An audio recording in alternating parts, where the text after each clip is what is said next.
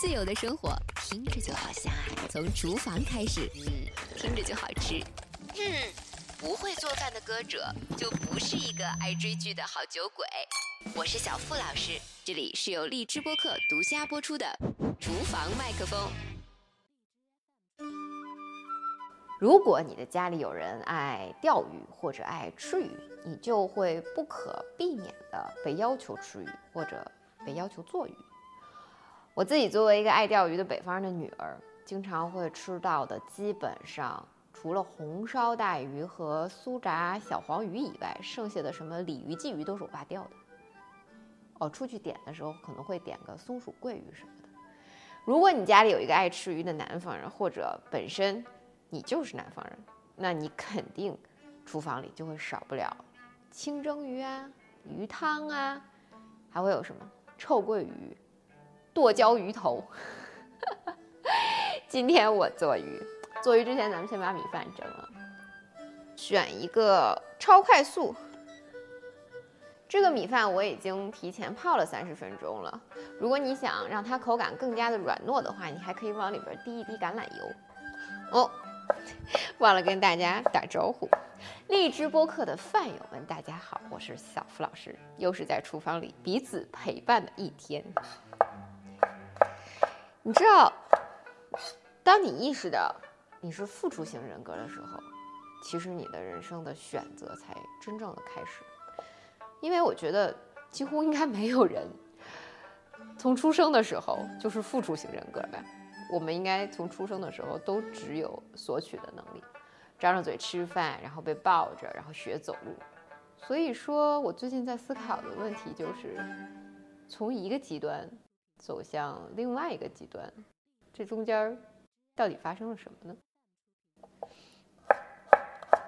嗯，应该是会有很长一段时间的被引导跟被教育。我认识一个朋友，他在选择到底是跟男朋友交往还是女朋友交往之间频繁的更换。我们其实都觉得他挑选的那个条件，肯定是他跟哪个性别相处的更舒服，他就选哪个。结果有一天，他和他上一个女朋友分手的时候，他就自己说：“他说我跟你们说，我必须要找到一个索取型人格的人，因为我自己反正是无可救药的付出型了。你看我跟他在一块儿，就是因为他也是付出型，我也是付出型。”两个人在一块儿，老是去比谁付出的更多，然后付出了呢，又觉得不以为然，所以我必须找一个付出型的人格在一起。我这个朋友现在呢，嫁给了一个比他小不少的年下男，而且已经拥有了一个非常可爱的小宝宝。你知道，我们作为独生子女的第一代，是第一波听到这种。独立女性，因为你就是唯一的一个孩子嘛，所以你要独立，对吧？独立女性，然后独立人格，然后还有什么？哦，阴盛阳衰是从我们这儿开始的，黄金剩女是从我们这儿开始的，就是付出型人格的那种体现。从以前在女人应该在家里是吧，付出，然后男人带钱回来，家里的一切都是我们在做付出，这种无形的付出，逐渐转向了对社会，可能还有对自己。到今天，好多人都开始更多理解这个“付出”两个字的意义的时候呢，哎，风向一转，我们就都变成了乘风破浪的姐姐，就是家庭事业都要有，然后呢，还有了“年下男”这个词儿的出现。就我们家那位绝对不会理解什么叫“年下男”，就是这个年龄之上是比你大的，年龄之下是比你小的。我们的称呼也都从以前什么姐，是吧？姐你好。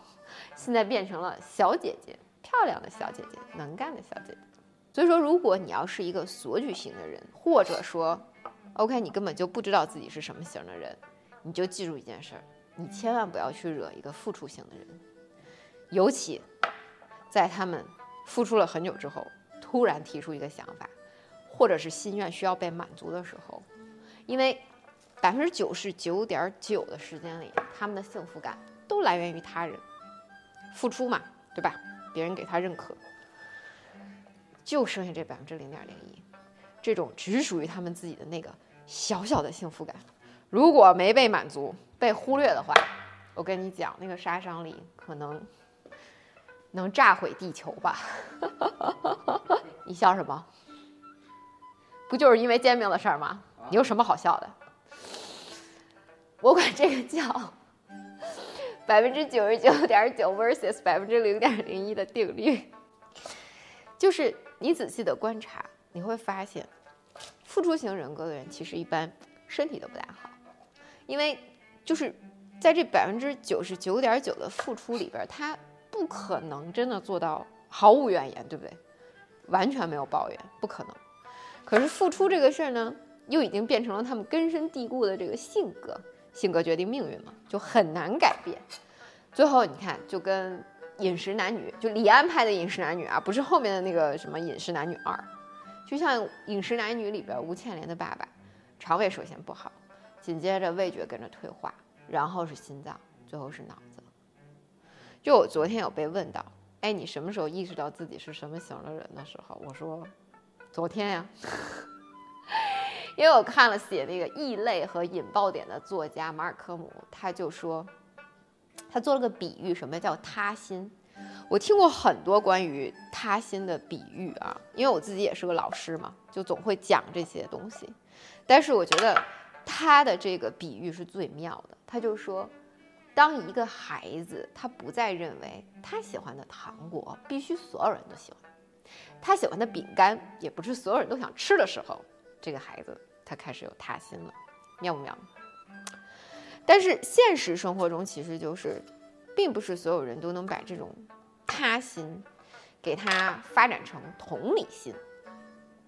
我看看我的米饭啊，差不多可以把我的蒸鱼打开了。我现在要实验一个新的蒸鱼的方法，朋友们。呃，我小时候特喜欢吴倩莲。但是呢，我真的我从来没有注意过他是演过《饮食男女》的，要么就是因为他退出太早，要么就是想一想，因为这是零，就想这是九四年的片子，所以那时候我太小，我也不会做饭，我可能就对这个片子没有注意到。我前阵子看这个的时候，我突然发现，在这个片子里边。演他爸爸的那个演员就是朗雄，他演的是一个特别有名的台湾的名厨嘛，退休的台湾名厨。他在跟他女儿讲电话的时候说的这个蒸鱼的方法，我觉得我一定要试一下。就是他闺女给他打电话说想吃红烧鱼嘛，他说那个鱼我想红烧，然后呢，他就他爸爸就皱着眉头说，这么好的鱼红烧就浪费了，你要清蒸啊。而且不仅清蒸，你记得千万不要把这个盐抹在鱼皮上。我当时我不骗你们，我听到这儿的时候，眼睛跟耳朵睁得像大象一样大，因为我一直都在把盐抹在鱼皮上。他说这样子的话，水分就会被，就是鱼本身的水分会被迅速的变干嘛。他说你要把盐撒在盘子的周边。他这个话没说完，他闺女就。那边就说了一句：“哎，不要老跟我聊做饭什么的，就把电话挂了。”也就是说，他这个话没有说完，所以我今天实验的这个并不知道会不会成功，但是我还是想试一试。我这个鱼呢，已经腌了一会儿了，就是正常的按我以前的步骤，肚肚里面放的是姜片和葱片，然后但是我在嘴里面塞了一小块的柠檬，呃，我上面撒了一些清酒，还撒了一点点这个鱼汁儿。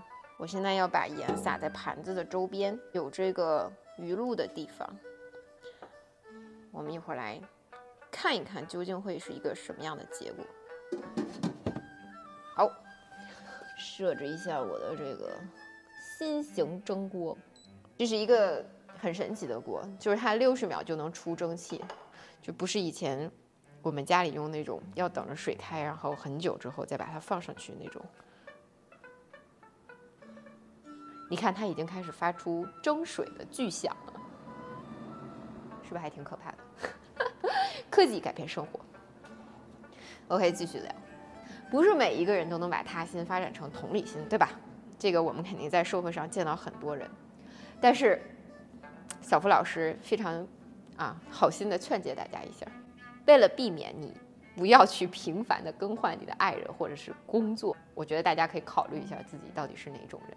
为什么？我有一个非常厉害的朋友，他现在在研发的项目是什么呢？就是他把人分成 A、B、C、不拉不拉等等，然后呢，他就去把他的项目卖给公司的老板或者是人资，然后跟你讲这些 A、B、C、D、F、G 的人天生就应该被分配在什么样子的职位，甚至是说他这里边 C 型的人格，就是其实是孩子型的人格嘛，根本就不适合被聘用，因为他们一直成长在这种整个人就没有长熟嘛，他需要所有的人来照顾他们，你知道吧？所以你想想看，未来世界连这样子的项目都已经有了，你要还没有开始思考你是一个付出型还是一个索取型的人格，我觉得你可以开始尝试思考一下。没有厨子是好的身体啊，呃，我还是认识点厨子的，为什么呢？你想我们在吃饭的时候他在干嘛？他在做饭，对吧？然后他每天都被猛火。熊烟在这半边熏着他整个的肠胃，然后每天都被服务员跟餐桌上的人催着他快出菜，快出菜，精神各种的高压，还会早起去采购各种新鲜的食材。所以这个角度来说，你再看《饮食男女》里边吴倩莲的爸爸，他饰演的是一个名厨，台湾的名厨。这好的厨师其实都是付出型的人。其实，在我看来，如果从付出型人格这个上讲，他爸爸。还愿意说，这个鱼不红烧，咱们清蒸，这已经是非常优良的品质了。我好像一直以来，就是要么我就坐在餐桌上，我才知道我今天要吃鱼；要么我就是站在厨房里，跟现在一样给别人做鱼。哦，今天做的是鲈鱼。我今天第一次差遣家里这个湖南人去买鱼嘛，因为我早上在做瑜伽，我就说你去早上起来去买新鲜鱼，然后他回来跟我说。哎，是北方的鱼贵吗？一条鲈鱼四十多块钱一斤。我说我还确实对这个事儿没概念，因为我们家不怎么买鲈鱼。鲈鱼你知道，对我来说，我不知道其他北京人，但是对我来说，鲈鱼都在餐厅的菜谱上，清蒸鲈鱼。但是我另外一方面想，我觉得这有可能是个常态，对吧？毕竟现在咱们的食品又多加了一个检测项，不是吗？那价钱也要上去啊，对吧？我小时候，我爸问过我一个问题，他说：“闺女，你想学画画还是学唱歌？”我当时特别认真的思考了一下，我说：“我想学画画。”我爸说：“嗯，你还是学唱歌吧。”就是，你知道，你小的时候喜欢的东西是暗示着你要成为什么样子的人的。我们那时候应该是上大学吧，上大学的时候有一部特别好看的港剧。叫一号皇庭，也叫一号法庭。我特别喜欢看那个剧，里边的女律师都穿着特别漂亮，然后剪裁很干练的那种职业套装。白天的时候就站在法庭上面，穿着袍子，然后戴着假发，跟这些男人们在那边谈判，然后周旋。晚上呢，小酒一喝，人家兰桂坊自己找个乐儿。啊，我也喝点吧。为什么会这样？不能不能说喝酒。哎呀。我们这一代的女性就是力量大。今天喝一个新西兰的长相思。我妈那个时候，差不多，我想过三十三十多的时候，也问过我一个问题。她说：“不是你到底想找一什么样的呀？”我说：“这还不简单吗？我想找我爸这样的。”我不骗你们，我妈当时一撅嘴，一抬头，哎呦！那你可满天星的找吧，打着灯笼找。但是你看，就看看今天站在厨房正在做鱼的我，你再看看那边等着吃鱼那人，你们就知道我已经放弃满天星了。或者我应该这样子去说，我已经去另外一个行星找对象了。地球不适合我了。我那天下了直播，就每次我陪我爸，哎，米饭已经好了，正好他闷着。这边鱼还剩十一分钟，我们可以聊两句天然后我把小合菜一炒，咱们就可以吃饭了。就我每周日都会陪我爸做直播嘛，在那个抖音上面教大家唱歌什么的。然后结束之后，我都会给他做点小菜，我们俩喝两口嘛。然后那天下了直播，我爸就看着我满厨房的折腾，然后吃完饭也折腾，就一分都不停。他就说：“哎，你真是随了我。”这是为什么呀？一分一秒都停不下来。但是其实我，我真的我倒觉得还好。毕竟你说比起二十年前在德国念书的时候，我唯一一个手里觉得能用的，往里头一放我就可以撒手什么都不管的，就是烤箱。就你那个时候一个人给几个人做饭或者十几个人做饭，跟现在时间一比，至少少了一半。我想，但是那个时候，咱们中国家里边应该是我想什么时代？高压锅、微波炉应该都还没有。但是我觉得真正让做饭变得有意思的，除了这些先进的厨具，还有就当然经验嘛，对吧？不断提升的厨艺之外，我觉得节奏是特别重要的一个事儿。这是我学音乐到今天，我觉得音乐之外的生活里给我带来最多好处的事儿。你能掌握好节奏，不管是生活还是工作，真的都会事半功倍，而且甚至它会让你在很多时候。都能做出特别明智的选择。你比如说刚才，咱们干什么了？咱们先把米饭，对吧，蒸上了。差不多时间的时候，你把鱼跟菜给它都清理了，然后蒸，蒸上了鱼，一会儿鱼还剩个三两分钟的时候，把这个小青菜一炒，上桌吃菜了，对吧？就是这个时候，你会觉得做饭一点也不麻烦。所以爸爸他还没能理解到为什么我做饭不麻烦这个事儿。就我先生那天问我说：“哎，饮食男女里边，吴倩莲她爸爸后来是不是跟她大姐的大学同学的妈妈结婚了？你们别被我绕进去！”我说：“不是，他跟他大姐的大学同学结婚了。”然后我们家先生就愣住，他说：“不是归亚蕾演的那个吗？就那湖南人？”我说：“不是，是他闺女。”他说：“那那不是跟他大女儿一样大吗？”我说：“是啊，但是他的女儿都不需要他在付出跟照顾啦，但是这个人需要啊，而且都是付出，对吧？他付出了一辈子，可是最后他包括他女儿跟他自己在内，所有人都搬开那个家了，就最后只有吴倩莲在最后一刹那自己选择要留在那个家里，但是所有人都搬出去了。但是再婚之后，他还是那个付出的人，可是他的味觉都恢复了。你想，他以前味觉都退化了。”作为一个厨子，但是在一段新的婚姻里，味觉都恢复了。所以有的时候你跟一个付出型的人去争，谁付出的多，然后为什么都是我，这件事儿会让你一生都过得不好，不愉快。但是如果你今天问一个付出的人，哎，今天饭怎么还没好啊？他最多就是站在厨房里边唠叨一句说，哎，家里家外都是我。说完这话，他绝对还是做一桌子菜。而且你喊他停，说别做了，他还说等我把最后一个菜做完。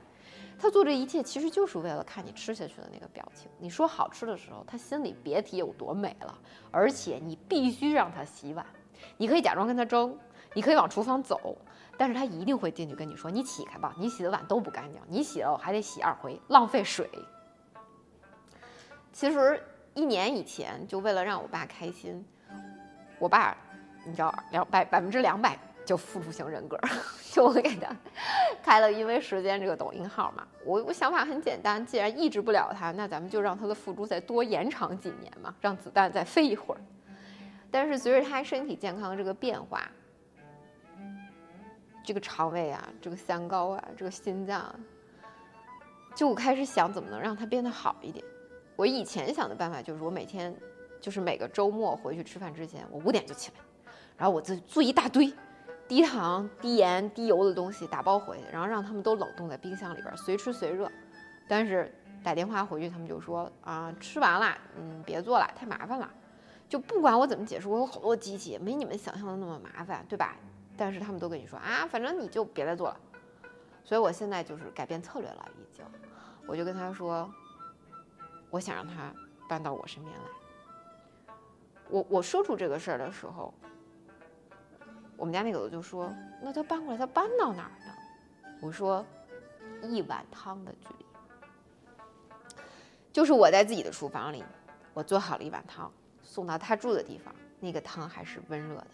喝完汤，我能在那儿陪他，在抖音做直播。好吧，如果你要是身边正好有付出型人格的人，或者说你自己就是付出型的人格，然后。”你能需要点小 tips 的话，我觉得经过我多年的感受，包括我自身的经验，就是其实付出型人格的人，他不是完全的不索取回报，但是他想要愉悦的去付出，而不是没有选择的付出。很长一段时间，其实我都想找一个陪伴我爸的方式，对吧？但是你会发现，其实到最后，两个都是付出型的人在一起，最好的办法就是定时定期的在一起，但是不要每分每秒的在一起。当然了，更好的办法其实是过日子还是要互补。你要是个付出型的，你就别再找个付出型的了。OK，鱼还剩四分钟，我现在要炒我的小合菜。朋友们，这是另外一件非常重要的事儿，尤其当你家里有一个付出型的人的时候，春天来了，你要帮他们降一降肝火，不然可能这个春天你就过不去了。到了春天，我们要吃什么呢？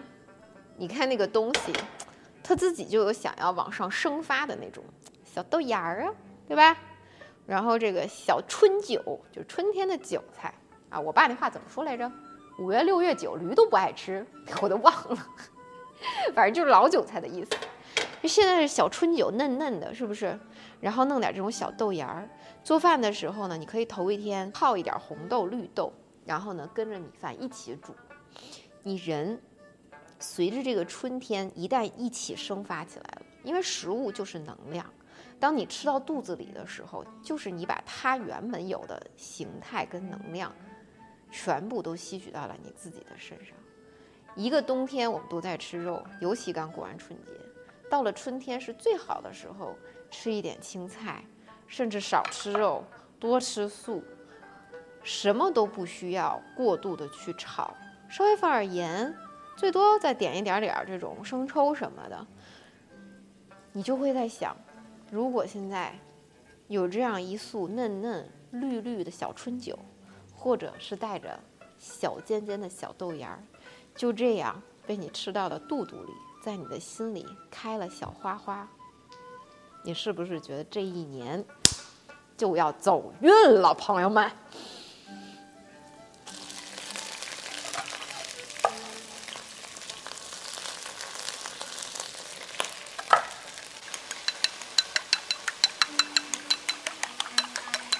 有时候想想吧，觉得也挺有意思。其实我们的父母，相对于我们来说，一直到我们长大、他们变老之前，某个意义上讲，他们都是付出型的人格，至少对你来说是。然后等他们开始过完了更年期，去到老年的时候，到你快到更年期之前的时候。他们开始像小孩一样，倒过来，换了一个角色，开始变成没有选择的这种索取型的人格。不同的就是，他脑子里其实还是有很多的，他知道他不应该去打扰你，你有很多事情要忙啊，然后你没有办法过多的去付出给他们呀。但是，如果我们意识到这件事儿，我们应该在他们不主动索取的情况之下，多付出一点给他们。鱼好了，快不快？你们说？饭也焖好了，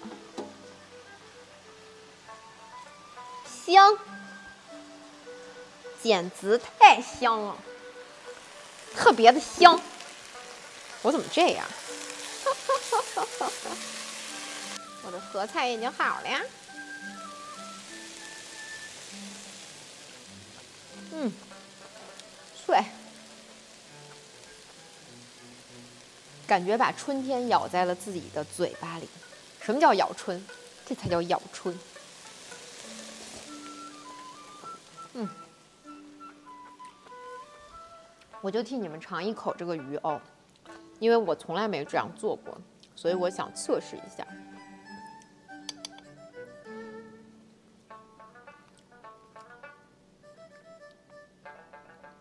同学们，完美！我会把菜谱还是放在简介里，但是我还是在这儿跟你们说一遍吧。我提前先把这个鱼，当然是处理好了的，就洗干净了的。我在里边放了几片姜，然后放了两颗小葱。呃，我在它嘴巴里边塞了一小块柠檬，然后呢，用清酒，就一小勺鱼露吧，真的就一小勺，稍微腌了它有大概十五分钟左右。然后我就在它的盘子的周边，其实就是有一点能蘸到清酒的那个酒汁里边的那个地方，我撒了一圈的盐。我也没有给这个鱼翻身。我刚才尝的是朝上面的那个部分的肉，味道非常的鲜美，而且也很嫩。强烈建议你们也尝试一下。OK，好，我的这次实验大成功，记得订阅，亲爱的饭友们，我们下次见，拜拜。不会做饭的歌者就不是一个爱追剧的好酒鬼。我是小付老师，这里是由荔枝播客独家播出的厨房麦克风。